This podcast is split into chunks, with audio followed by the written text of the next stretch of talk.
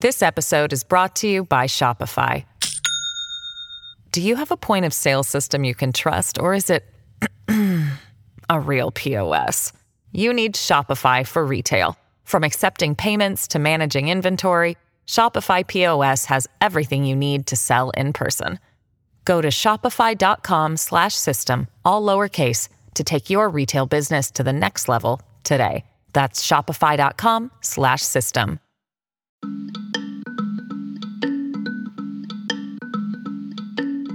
Dignity is important in the law and the justice system because one of the things that the justice system does is that it robs people of their dignity. We acknowledge that dignity is important because one of the greatest things that we do is diminish it when people come through our systems.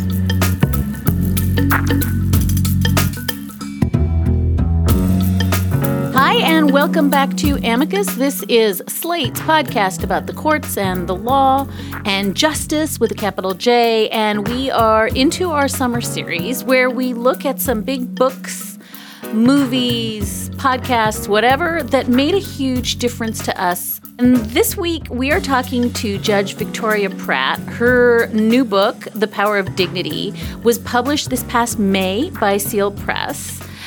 As chief judge in Newark Municipal Court in Newark, New Jersey, she spent years thinking about how justice could actually be delivered to defendants and how, as judges, there is a part to play in building back trust in the justice system. When I read her book this past winter, and disclosure, I did blurb it, I was really struck by the ways in which Judge Pratt thinks about centering dignity, dignity injustice.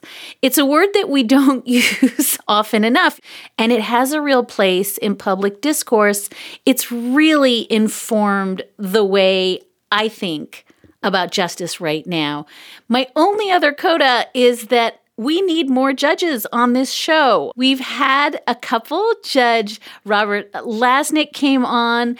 It's really important for the American public to hear from judges and former judges about how they think and what they do. So, to all you judges and former judges out there, please take a page, literally, from Judge Pratt's book. Don't just write books, be on shows, be in the public discourse because we need to hear that you are real people. It's part of why the integrity and the dignity of the court is something that feels so elusive. So, with all that, it is such a joy to introduce the Honorable Victoria Pratt. She served as the chief judge of the Newark Municipal Court is a professor at the Rutgers Newark School of Criminal Justice, and she is taught at Rutgers School of Law. Her TED Talk, How Judges Can Show Respect, has been viewed over 30 million times. Judge Pratt, welcome to Amicus. Thank you for having me on. Um, I always say judges don't get invited to the party, so it's nice to hear that you actually want us to come to this one. Yeah, I mean, I really do feel as though the beating heart of this book is that judges have such a role to play, not just in seeing people and hearing people and doing justice, but in re building the integrity and the dignity of the court system itself. Like, this isn't just a project about, oh, we need to see the dignity in the defendants that come before us. It's that we have to rebuild trust. And there's no way to rebuild trust if your face and your voice and your heart are not in the game. So I think it's so essential, A, that you wrote this book, but B, that you were willing to come on and talk about it. And I wonder if we can start, Judge Pratt, where you started because your sort of origin story of your uh, family of growing up of how you managed to find a place for yourself in law school in the legal system and eventually on the bench is a really amazing story that I don't think while it happens every day, I just don't think we hear it enough. So, can you tell us a little bit about how you got here and where you came from and where your family came from? I love that you want to start there because when I got stuck in the book, which was many times, I sat with a friend of mine and he said to me, Your problem is that you're trying to write this book not from the beginning, but from the middle.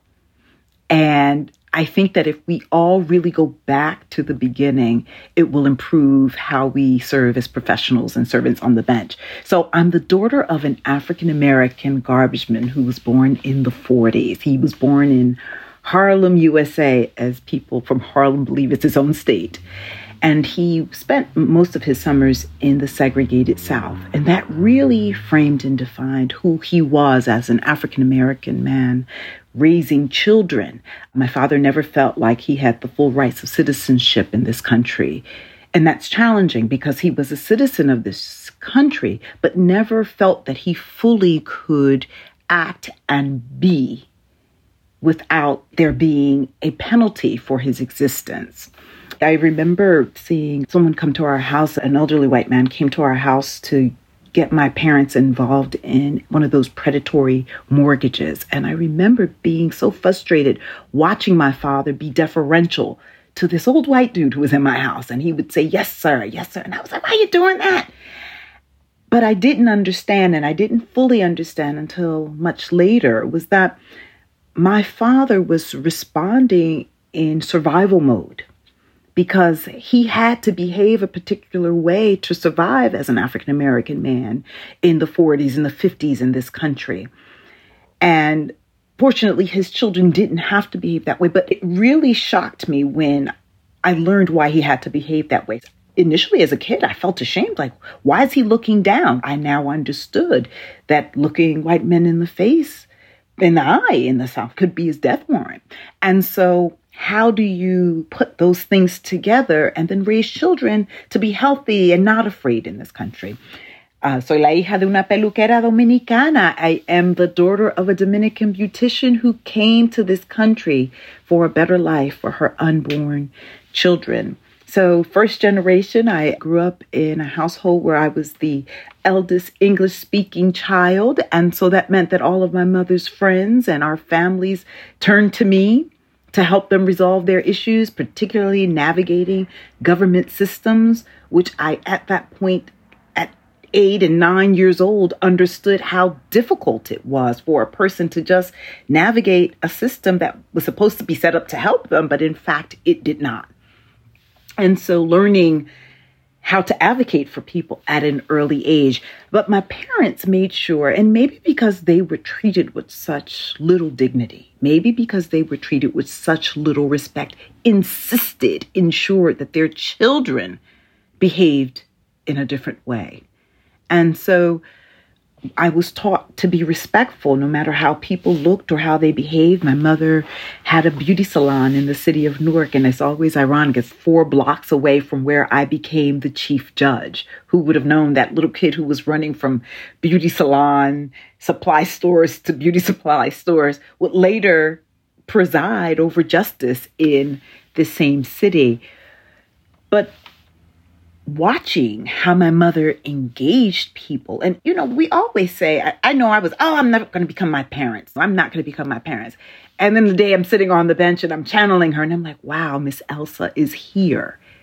And so when I got on the bench, it just made sense to me that I would see the humanity in people, that I would be engaged in human centered justice, and that I would understand that there were circumstances that brought people into the justice system. Sometimes they'd bring people out of custody and they're like, How'd you become a judge? You're Miss Elsie's daughter because that's who I am. And I'm like, oh my God, you got to take them back because I know them from the community. and they're like, what is Miss Elsie's daughter doing on the bench?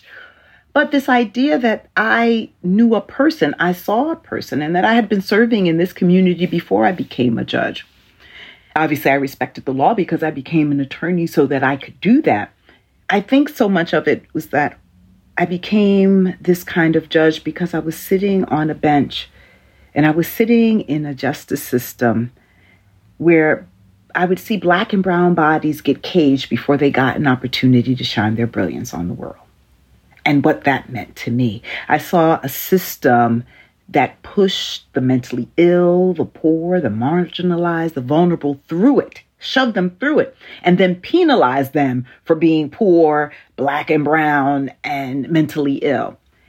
And I decided when I became a judge, I didn't become a judge because I thought the system was perfect. I knew the system was broken, but I committed myself that I was going to ensure that everybody who came before me got justice, that I delivered justice to every person who came before me. And so my origin story is there. It, it's from my parents, it's from how I've lived as an African American and Latino woman as well, seeing things that are unfair and insisting that something has to be done about it. So, I first want to just point out that I don't know how many years we've been recording this show, and that was the first time we got a full burst of Spanish. And I, of course, teared up because I was like, wow, that needed to happen. It needed to happen now. So thank you. and I think I also want to just read a tiny little section from your introduction, if I may, Judge Pratt. Sure, absolutely. Because you said, I have walked paths that were paved and prepared for me by people who did not even know I was coming. My ancestors constructed, built, mopped, polished, and maintained institutions where I was educated and trained and that they were not permitted to attend. The fact that my ancestors picked cotton and cut sugarcane is not wasted on me. So I serve to pay it back and forward. It's such a resonant passage. It also reminds me so much of what Judge Ketanji Brown Jackson was saying at her hearing that we stand on the shoulders of these people who may not be visible to you, but they are in my ears all the time. And I love, love that you, even as early as your introduction of the book, center your parents because they're both heroes. it's just that we don't get to hear about that kind of heroism. Yes. And if we remember that, if we remember that we owe it, that we owe our service, that we have to do something because of those things. When I think about what it took for me to get here, I feel this burst of gratitude. And thank you for acknowledging the Spanish because it's, I do it, want to legitimize myself, but the importance of bringing everything about me to what I do everything, every gift, every talent, every experience is significant. And to remember that I do this because people came before me. For me, it's the aunt who saw me right before I took the bar exam, who is from Southern Pines, North Carolina, moved to Newark. You know, they say black folks ended up in Newark because they heard Newark and thought they said New York and they got off the bus. and she ended up in Newark. And she said to me when I was fretting about passing the bar, she said, You go and claim victory over that bar because me and your aunts, all we could do was clean white people's homes. That's the only opportunities we have. So the fact that you're someplace where you can sit for a bar exam is huge. So you go pass it because we cleaned homes because we couldn't go to school, because we couldn't go into those places. And I think about it. So anytime I start to feel, oh, it's me, it's too much, the world is too big, I'm like, oh no, this I've been prepared and wired for this stuff. And just even going to law school, I'm a proud member of the minority student program at Rutgers Newark. But that is because during the rebellions in Newark, the people in Newark did not let Rutgers University off the hook. They went there and said, You put people who look like us in this school. They weren't trying to go to these classes, they weren't trying to become attorneys, but they knew that if they didn't force these institutions, that we wouldn't be able to get there. So it's the space of gratitude. It's thank you. It's I'm tired, but thank you for what you did to ensure this there's a fight and we must continue to fight and we must show up in our spaces and remember all those folks who came before us and do what's right in these spaces. So I think that sometimes for judges, we get onto the bench and a couple of things happen. The bench magnifies who you are. I'm going to say that again. It magnifies who you are as a person. So if you are kind of a jerk and you get on the bench, yeah. Yeah. Right. And when you get on the bench, oh, goodness, that gets magnified because now you're not wearing a robe, you're wearing a cape and a crown. That's why it's important that we decide very deliberately who and strategically who gets to get on the bench. But if you're a good person and you really want to do be- good, you take that authority, that institutional authority, and you do good with it. And I, I always tell this story about now Senator Cory Booker, but then Mayor Booker, when he made me a judge, was that people said the most ridiculous things about why I shouldn't become a judge. Oh, she's too nice. Oh, she's too little. Imagine someone deciding that I can't be a judge because I'm too little. And I would say, I'm not trying to get on a ride at an amusement park. I'm trying to be a judge. So the reality is, you need to be talking to him about my legal acumen, about what my judicial temperament's going to be when I get on the bench. And not foolishness. Men never have to talk about how little they are when they get a job. And so, this idea that what we envision and what we almost want judges to be are these big, intimidating things. And that has nothing to do with the delivery of justice. And the reality is that in Newark, my nickname on the streets was Judge Pratt Don't Play. What that means is that she's tough, but she's fair. And at least she cares about you. Because what I want here is I'm going to hold you accountable, but I want you to have some opportunities to shift your life and to do better as well. And I don't work for the police. So every time the police officer or the prosecutor says something doesn't mean that I have to believe it. It means that they have to prove it.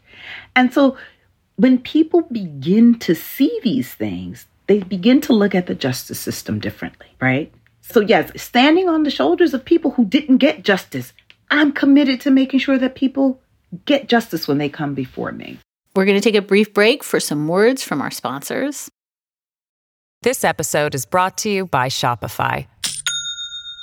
Do you have a point of sale system you can trust, or is it a real POS?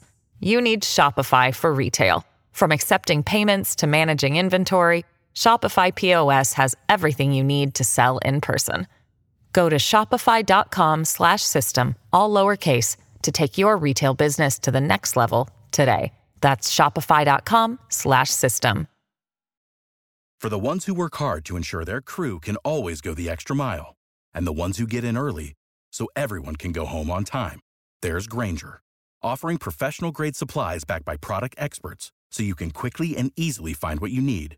Plus, you can count on access to a committed team ready to go the extra mile for you.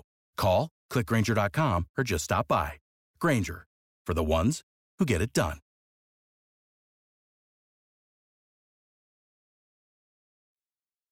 Can you tell us a little bit about your court? Because as I said up top, a lot of the judges we've had on this show sit on federal appeals courts, right? You are not on a federal appeals court. Tell us just what your courtroom looked like and what kinds of cases you were adjudicating? So it's a municipal court. And so in New Jersey, Newark Municipal Court, which is a low level offense court, is the court of first impression, is the court that most people will engage. So you're looking at traffic court, you're looking at low level criminal cases, you're looking at housing matters, you're looking at truancy. Now, the crazy thing about my particular court is that it was the busiest, it was the biggest municipal court in the state, the 13th largest in the country at its height when it was its busiest. It saw like 500,000 cases would come through this court. But because of it's, it's, an urban city like Newark, many of the cases that would go up to the Superior Court, which are more serious cases, would get downgraded to the municipal court for resolution, particularly criminal cases. So I'm looking at simple assault cases, which domestic violence cases. We're looking at theft cases. We're looking at drug possession. We're looking at having drug paraphernalia. We're looking at, you know, I call it New Jersey's tricky cases, the wandering charge, wandering to buy or sell drugs. They don't have to prove that you bought it, but they just have to prove that you were wandering or selling to buy drugs, prostitution, solicitation. And I went years without seeing a John on the solicitation cases. Those are the types of cases that come through disorderly persons offenses, again, which are cases that really, for me, are the catch all because it could be behavior that could cause alarm, but most mentally ill people can be somewhere standing, screaming, and speaking loudly, and they get caught in there, failing to comply with an officer. So then you also are looking at the quality of life cases that also come, there are city ordinances, so they come as a result of legislation from city council people. So sleeping in public, drinking in public, smoking in public. And those are the cases that typically get your homeless people. And then I like to call the cases where you got on the police officer's nerves and how those people end up in the court. I can look at a case, you know, obstructing the administration of justice. I'm like, ah, it looks like you mouthed off at the police officer, right? Now, speaking back is not an offense but it's how folks end up getting caught up in our system as well. Having the audacity to speak when the officer stops you is also another issue. So, those are the types of cases that end up coming back. So they're com- cases that really, I think, impact community. They're, they're cases that most people who get caught in the criminal justice system will face and that keep people on this conveyor belt of injustice. One of the points you make really early in the book is that the folks you see are not hardened criminals. You describe them, quote, people serving life sentences 30 days at a time. These are just folks who are in a loop, minor infractions, self medicating, mental illness, poverty. And then I think you talk about the role that you just described the role that the police play in that cycle, but you describe the role that the judges play in that cycle in really heartbreaking terms. So, again, I'm going to quote you to you. You say, We weren't delivering justice. Judges were reduced to ineffective bill collectors, imposing fines we knew would never get paid. The most vulnerable in the community routinely received quality of life tickets for having the audacity to exist when they could not afford housing. We were voyeurs, observing the worst parts of their lives. We punished them for their hardships. It was if the green monster were lying in wait for people to make a mistake. As people went about their day, it seemed the justice system officials could leap out in a gotcha moment and swallow them whole.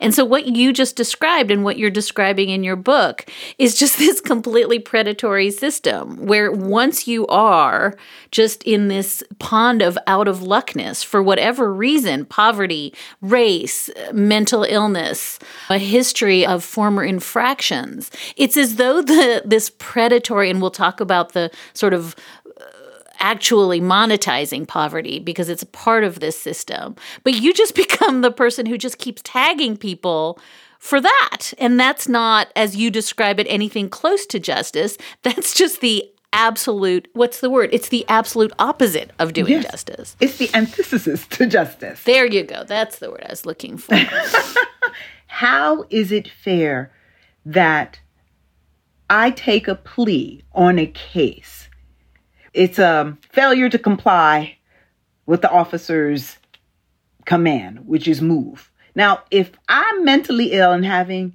auditory hallucinations and the officer says move, I don't know who's talking to me. That's real.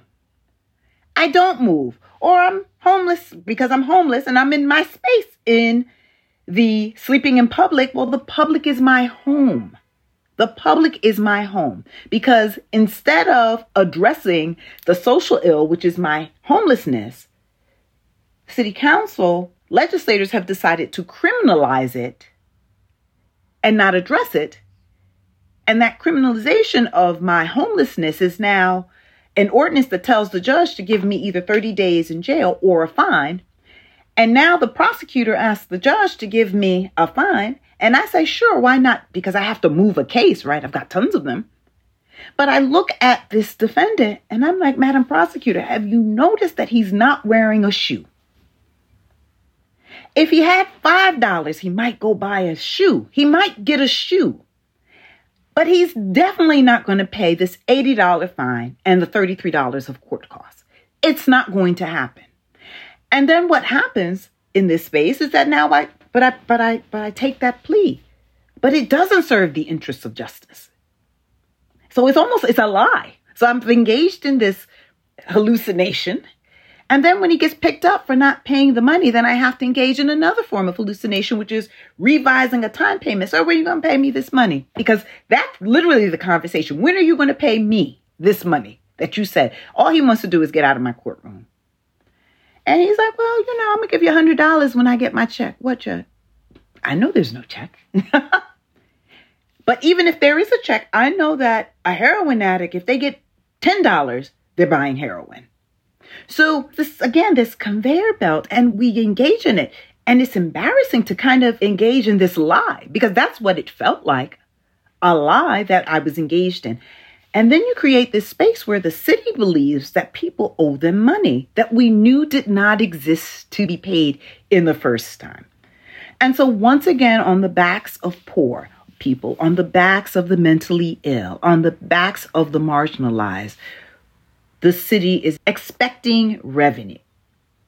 And that's not service. That's not what legislators are called to do. That is not what the executive branch is called to do. And because they are poor people that nobody cares about, because they are marginalized people, this cycle continues to happen. And so if you get a ticket, even if it's a traffic matter and you have money, you pay that and take yourself to your job because it's cheaper to pay the ticket than it is for you to come sit at the courthouse all day. But if you live in a space that's heavily policed, so in the city of Newark, there are about 26 agencies that write summonses and complaints. So that includes the local police, New Jersey Transit Police, the three universities that have their own police force, the county police, Conrail, Amtrak's police. So even if you work in Newark, the chances of you being stopped by the police increases. But if you live there and if you live in a community in a part of the city that is especially police, meaning that police operations are focused there, then your chances of being stopped and getting caught up in this cycle increase. And as I mentioned earlier, it could be how you respond when the police stop you, what's on you, your failure to clear a corner when they command you. People have this assumption that, oh, if they got a ticket, if the police got involved, obviously they did something. If the police got involved, if the police arrested you, well, obviously you're guilty. So that's why I call judges to like, you need to understand your communities. When I drive down the street and I see a line at seven o'clock in the morning and it's a doctor's office that also has a pharmacy connected to it, and I know that the people that are in the line are addicted to heroin and opioid, what are they giving away for free in this space? What I know is that people who have Medicaid and Medicare, you can give them a prescription for 56 Oxycontin and that, those 56 Oxycontins are now going to be on the street. So it's not just looking at the low hanging fruit because that's what we get. I'm concerned about this doctor who's prescribing this and how this impacts the drugs that are in my community. It's not as clean as people think. But again, if we just say, oh, all these people are bad, that's why the opioid crisis was interesting because once people started to see their children, it was never a crisis to me because I had been serving the white children from wealthy suburbs who were taking the bus to Newark to buy drugs. And then I was telling them, oh, you come here, you're going to do community service here. Because while they were doing community service, I knew that an older heroin addict was going to be in their ear about this is what your life is going to look like. And I was getting them on the bus to drug treatment as well. So it's more complicated than these little presumptions that we have about people. And it has to be important even if it's not your own child, even if it isn't someone who looks like you, because those same tough on drug laws now apply to the children of the wealthy who are coming through the system. So now we're looking at these things differently. I'm in my head connecting everything you're saying about criminalizing poverty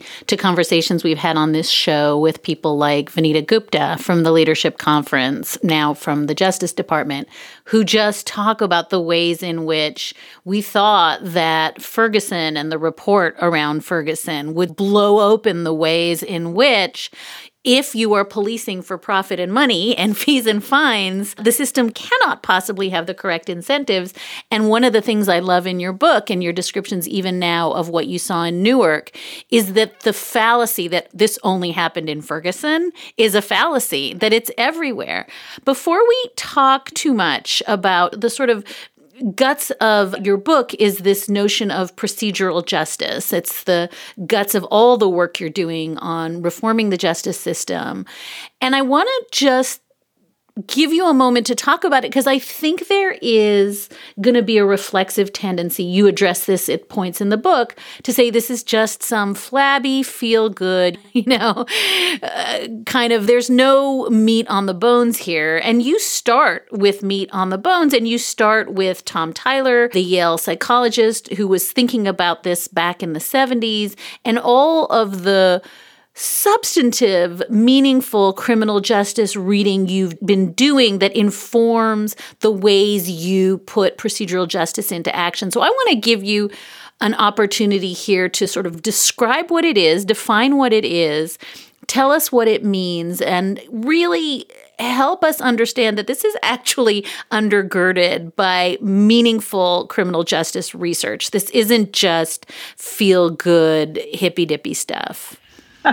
Thank you for that hippy dippy stuff. I love that. So I didn't even realize I was practicing procedural justice. But it's this idea that if people believe, if they perceive, if they understand that they're being treated with dignity and respect by the justice system, that not only does it increase the public's trust in the justice system, but it also increases compliance with the law and it also increases compliance with judges' decisions even when the judge rules against them. So that also includes judges' orders to behave in a particular way, to do certain things, to bring information to court. And I found that this idea of treating people with dignity and respect, while it sounds simple, and it is a simple idea, is actually one of the last things that happens when people come to our justice system. And it's from the moments that they walk into court how they're treated by security. This perception of what justice is begins with the first contact with police. And how it gets this trust in the system further deteriorates based on how many contacts. And I describe in my TED talk this idea of just walking into the courthouse to be heard. This is before you've declared whether you are pleading guilty or innocent and how people are mistreated by the process and disrespected by the process. I always say that the traffic cases are sometimes the most hostile because people are coming to court to fight about the principle of the matter, how they were treated by the police officer, if they feel that they were mistreated. And so the principles of procedural justice are one, giving people voice and opportunity to speak, even when you're not going to let them speak, explaining why that's a sign of respect. I used essays also to help give people voice in court, why we should care that they have something to say in this process. And we should care because the whole criminal action, the whole action is greater than just the allegation that you see before you. It's bigger than that. And so that's why voice is important. People come to court, they want you to hear what happened to them, why they shouldn't be here, or why this other person, and this includes victims. The state hijacks the entire process from victims and further victimizes them in the process. And so, this other idea of neutrality, the process has to be neutral. It has to be as we engage in this process as well. And that includes how judges speak. So, when you look at the studies behind why procedural justice is effective, one of the main things is the relationship between the defendant and the judge. And so, how judges speak, how judges behave, this idea of neutrality is significant. Most judges think that they are behaving with neutrality. But it's what happens when people come into your courtroom and there are processes that you're allowed to take, like conferencing cases at the bench. Most defendants can't come to the bench to hear. And there people are thinking, why is it that they have to go up there and have that secreted meeting about my case? Why can't we hear? Why can't I go up there? When you go in the back, it's even worse. You can't even see what's happening in this process. Can judges do it? Absolutely. Does it take away from this idea of what is being neutral? Absolutely, yes. This idea that in most of our cases, we take private attorneys first. They come to court and we have to take those private matters first. Well, we know that we take private attorneys' matters first because they typically have cases in other courts and you don't want to hold up the entire state's process. But the person sitting in your court who's representing themselves is like, so this person's going to get a better deal because look at that. That attorney came in here 20 minutes late. I've been here for an hour. And that case gets to go first. How the judge engages with their court staff if they're joking around, you know, an officer arrested the person. So if the judge is being too chummy with the officer, what does it look like to the person? Sometimes I've been in a court where the judge looked at the officer who made a recommendation and did it. And I'm like, ugh. Now the officer gets to arrest and tell the judge how to determine what to do with the case. I know the judge didn't even think that the people in the courtroom were considering it, but it was very obvious. Then there's this really significant principle, which is understanding the process, understanding what's expected of you, understanding what's required of you, understanding what the people are talking about. I like to say that legalese is the language we use to confuse. You know, the running joke is the judge asks the person, Are you proceeding pro se? And the person says, No, judge, the prosecutor's the pro, I'm the amateur. and all the judge needs to say is, Are you representing yourself? Why is it challenging? Why is it difficult to do that? And many of us as judges don't think we have a responsibility to explain these things. And so, how can you ensure that the process is fair if people don't understand and you haven't done anything to ensure that they can understand? But then you definitely want to punish them when they don't comply with your orders. You definitely do that, even though you confused the hell out of them the entire time they sat in court. There's a part in the book that I talk about speed court, and I compare it to my experience with speed dating. How do you know what just happened? And we're looking at consequences that take away people's finances and take away their liberty. Why is it not significant? And the last principle, which is respect, making sure that people are being treated respectfully. And that requires you to know that saying good morning means something. Good morning. There's a jurisdiction that the judges are told that if they are going to make a negative ruling for the person, that means sending them to jail, not returning their bail, imposing a bail, that they're not to look the person in the eye. Yikes. Not to look them in the eye. I promised myself that no matter what I did on the bench, I would look people in the eye because if I can't look them in the eye, I need to rethink the decision that I'm making, right? That's on me, not on them. Judges have said, you can read and write, can't you, when they're having difficulty understanding information? But all you have to say is, sir, are you having a challenge understanding the information in the documents when you realize there's a literacy issue? Literacy, they can't read your order, so they can't comply with any of it.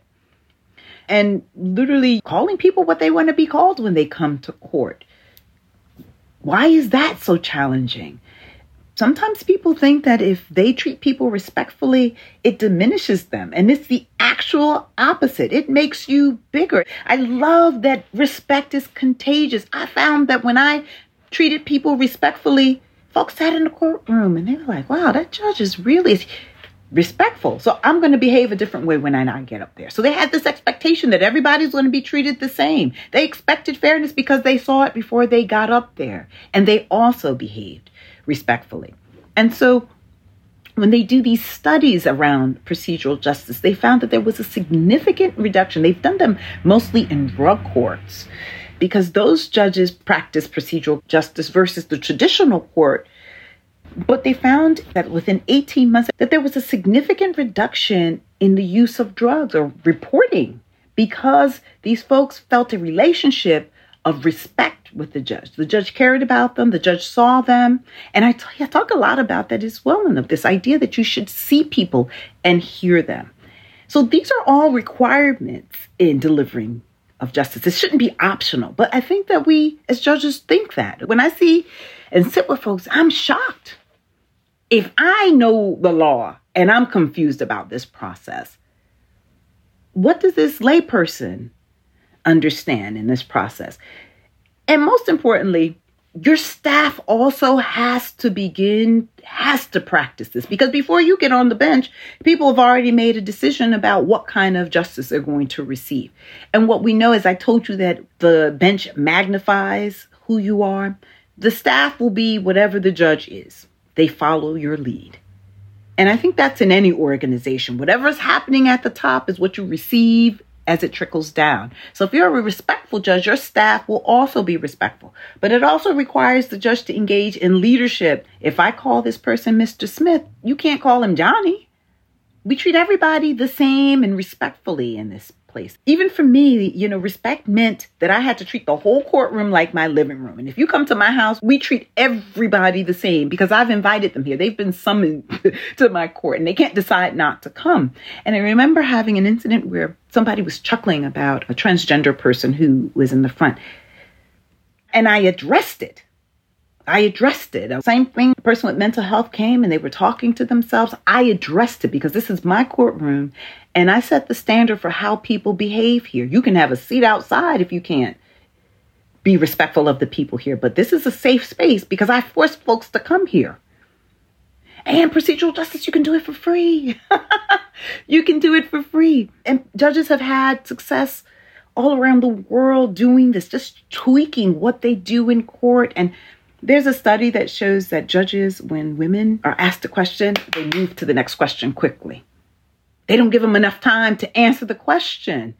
And so a judge understanding that says, oh, hold on, I have to check me because it's you. It's your bias. It's your perceptions of who people are. And you have to be, as I, I hope you see this in the book, but this, I'm constantly checking the ego. I'm constantly reminding myself to check the ego. I'm constantly reminding myself that this doesn't always mean that. We will be right back after this short break. Hi, this is Dahlia Lithwick, host of Slate's legal podcast, Amicus. If you're listening to this show, you might be interested in Amicus's live show that we're hosting in Washington, D.C. on Tuesday, May the 14th. My colleague, Mark Joseph Stern, and I will be talking to some amazing guests, including Sherrilyn Ifill and a sitting state Supreme Court justice all about how originalism, a relatively recently invented way of interpreting the Constitution, has taken over the Supreme Court and radically reshaped the law. It's been doctrinal rocket fuel for the conservative legal movement and facilitated the rolling back of abortion rights, the expansion of gun rights, and the obliteration of the separation of church and state.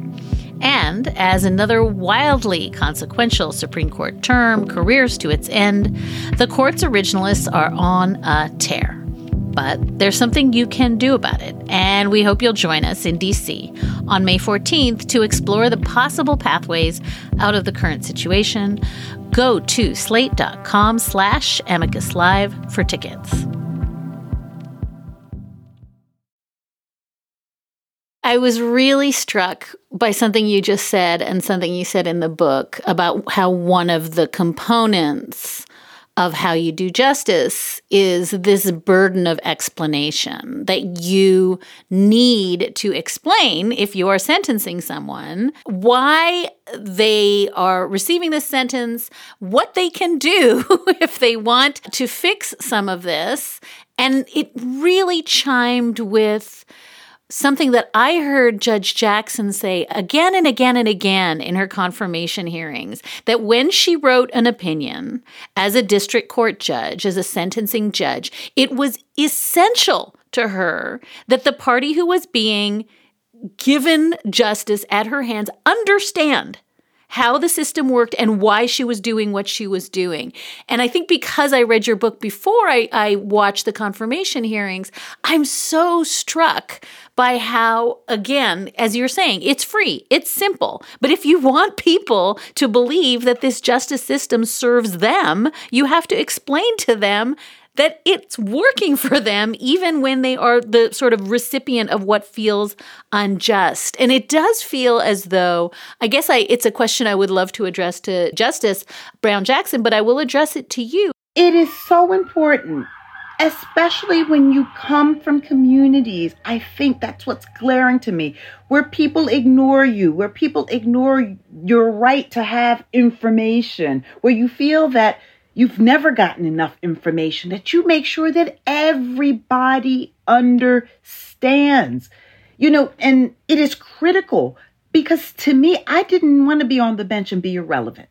And I felt if you're on the bench, smashing people out, giving them these harsh sentences, and two days they get out and they're doing the same things, that makes you irrelevant as a judge. But you cannot expect people to do what you want them to do if they don't understand what it is they need to do.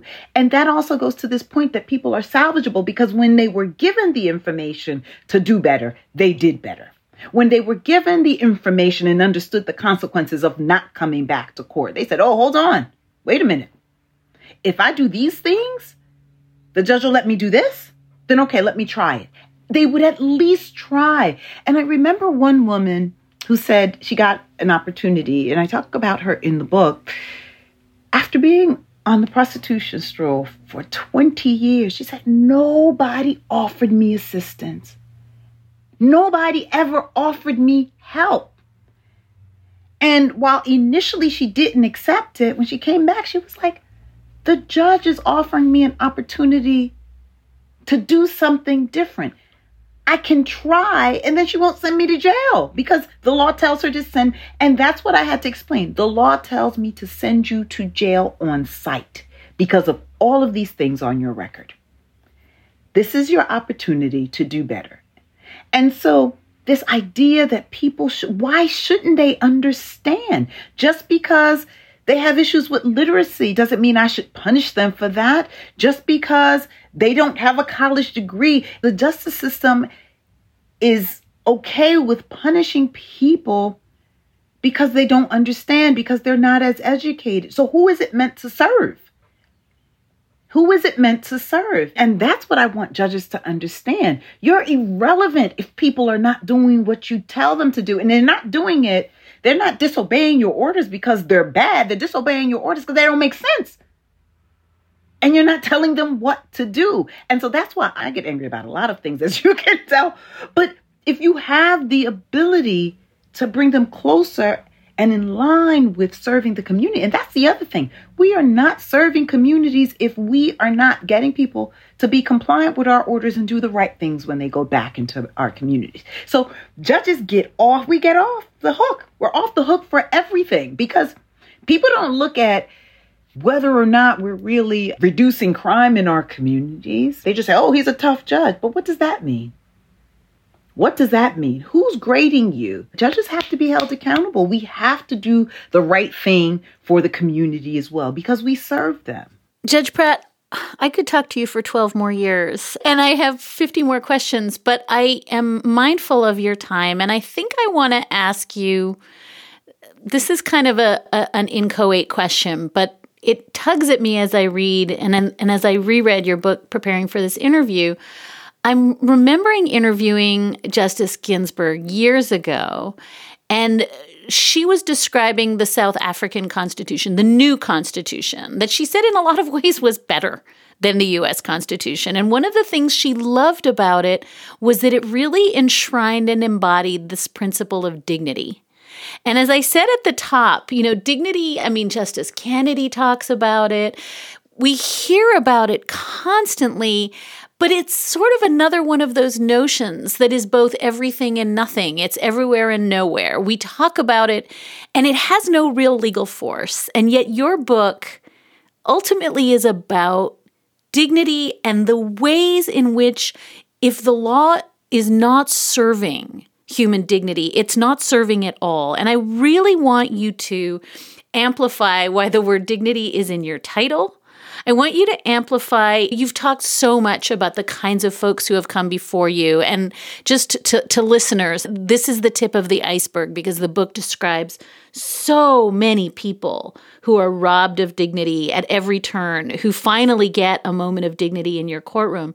But I want you to explain why it is that you, who went to law school, who worked within the law and then became a judge, think that dignity this kind of flabby notion is a cornerstone of the American judicial system and criminal justice system. What does it mean to you? I'll tell you this dignity is important in the law and the justice system because one of the things that the justice system does is that it robs people of their dignity. We acknowledge that dignity is important because one of the greatest things that we do is diminish it when people come through our systems, right? So it's almost a lie when we say, oh, it's not important. It's very important because it's one of the things that we make sure people leave without. whether it's sending them to prison and the conditions that we send them to live in, whether it's the conditions and the treatment that people go through in the process. And that is why it is our responsibility to heal these communities and to transform justice because we are deliberately taking it away from people who come through our system. And so dignity is the respect that we give people.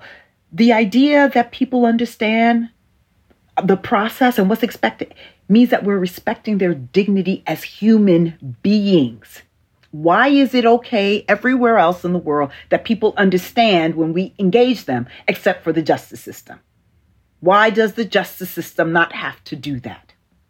Why is it okay that people don't get to speak or voice or hear? That we don't get to hear because when I listen to you, when I acknowledge that your perspective is important, that means I'm acknowledging your dignity as a human being.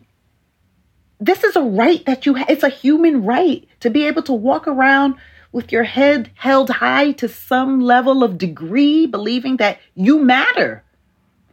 And so much of what we do in the justice system tells people they don't matter, whether they're guilty or not. And so, this idea of dignity being a cornerstone, if we didn't spend so much time robbing people of it, justice would look different. So when they say that, oh, dignity, it's optional, it's not optional because we go to great lengths to reduce people to nothingness. Excessive use of force. Why do we have to use force on certain people, unarmed black men, and other people don't get it? Armed white men. Right? You know, uh, Buffalo happened, and when people say that these principles, you can't expect people to do it, I use Buffalo as an example. People know how to treat folks, officers know how to treat folks when they engage them. Look at how many armed white men get to walk away from a murderous spree with their lives. Why is it that an unarmed person of color gets treated differently? And it's because of how we train folks to engage people who are in the criminal justice system. And so it is important that when you are poor, when we punish you for it again, we're diminishing your dignity. We know that when we write laws, legislators, that it's going to impact certain people more than others, particularly poor people. And we don't care. So if we don't care, we reduce their dignity. But if we did care, we increase their dignity and get them to be productive members of society. But then we get to be better. So much of my book, I'm talking about dignity, but I'm talking about what we need to do to pour into people because we extract it from people. That's what struck me the most. Why do my processes have to be so undignified? Why do I have to reduce people to deliver justice? I don't. It's what's been done customarily because we don't see the humanity in the people that come before us. So I insist that everybody treats folks even with your employees and your organizations, why do you respond in one particular way to certain stimuli? Yes, dignity is significant because we spend so much time extracting it from people in our criminal justice system by punishing them disproportionately for offenses. So it's the power of infusing dignity back into our system. And listen, when I say to a person in court, I'm so proud of you because they've done something that they didn't think that they could do. Come to court on time, go to a job interview, and they say, Judge, I'm proud of myself. What a new emotion, right? But that goes back to pride and having dignity in myself.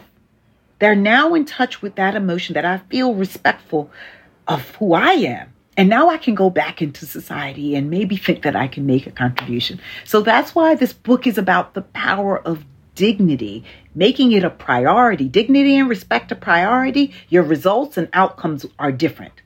It is significant because if it wasn't significant, we wouldn't extract it from people when they came through our system. Judge Pratt, the reason I love that so much is that it goes right back to where we started, which is that dignity is a two way street. And that when I write and think about the Supreme Court, and justices who are demanding respect and regard and dignity for the institution but who don't put into practice all these principles we've been talking about for an hour about seeing people and hearing people and treating them neutrally and fairly and having predictable outcomes. All of the tenets that you have wound through the way you deliver justice. Dignity goes both ways, and it's not a thing you can demand as a judge, it's a thing you have to earn. And what you are trying to describe in this book is this two way street where both sides need to buy in, and you are doing the work of saying, I'm in the middle of this, trying to get both sides to buy in. So I love where you landed because I think it's also where really every judge, every court, up to and including the Supreme Court, needs to land if we are going to repair this crisis of faith in the judicial system. Absolutely. And you talk so much about this idea of legitimacy. For people to submit to your governance over them, they must see you as a legitimate authority to impose rules and regulations. So when the Supreme Court does not care about its legitimacy, in the eyes of the people. That trickles down to the entire system. People have to know that they are heard. People also have to know that there's predictability in these decisions that are coming out. The person who just came before me got one thing and then now I show up and it's different. It can't be. People have to know that if I, oh, if I do that, this is what's going to happen to me. And it can't be different based on my race. It can't be different based on my economics. It can't be different because of any of those reasons. And it has to be fair. Let me tell you, people know when they're being treated fairly and not. They know fairness. So you can lie about it. But the people know when they're being treated fairly and they know when your decision is not fair. They know when it's not fair and they know when there's language in these opinions that one of, one of the things that so many of the things that struck me about the draft opinion was how disrespectful respectful the language was towards the previous justices who ruled. And I had to, at points, just stop reading it. Did you really just say that about somebody else who sits on the highest court? So if you don't have to respect this, why should anybody else have to respect it? But then, why should people have to respect you? It, it, it, there were just so many things that that I couldn't. I mean, you know, when you're reading something and you have to walk away. Every day. That was my experience. Every day. and that was my experience. And going back to parts of it that I'm like, but that's not true. You don't mean that's not true because you just said that. If you weren't concerned about popular opinion, you wouldn't have written this. And I so worry about the legitimacy of the entire justice system because on top of it be the barrage of things that people the average citizen sees to have the highest court of the land be disregarded because of its own actions and because of the politicism that we are seeing. And it, it just really creates agita for me because at the very end are the people who are now having to deliver justice and having to receive what they know doesn't feel like justice. And this criminalizing, once again, instead of us dealing with the social ills, now we're just, oh, send it to the states. But what do the states do? We criminalize the behavior of our most vulnerable and victimize the victim once again. And so I worry. I'm worried. I'm worried, but I will continue to fight with you. I will continue to be on the front lines with you. The Honorable Victoria Pratt served as the Chief Judge of the Newark Municipal Court, is a professor at the Rutgers Newark School of Criminal Justice, and has taught at the Rutgers School of Law. Her TED Talk, How Judges Can Show Respect, has been viewed over 30 million times. And this new book, The Power of Dignity, was published this May by Seal Press. Judge Pratt, gracias. Gracias a usted. And that is a wrap for this episode of Amicus. Thank you so very much for listening in. And thank you always for your letters and your questions. You can keep in touch at amicus at slate.com, or you can always find us at facebook.com slash amicus podcast. Today's show was produced by Sarah Burningham. Alicia Montgomery is Vice President of Audio, and Ben Richmond is Senior Director of Operations for Podcasts at Slate. We will be back with another episode in two short weeks. And until then, do take good care.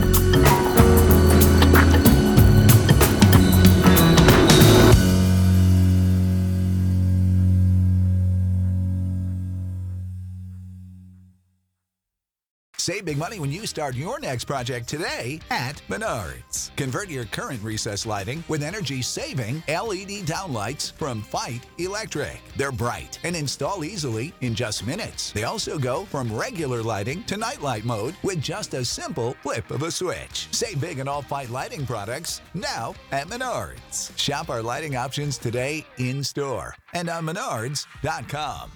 Save big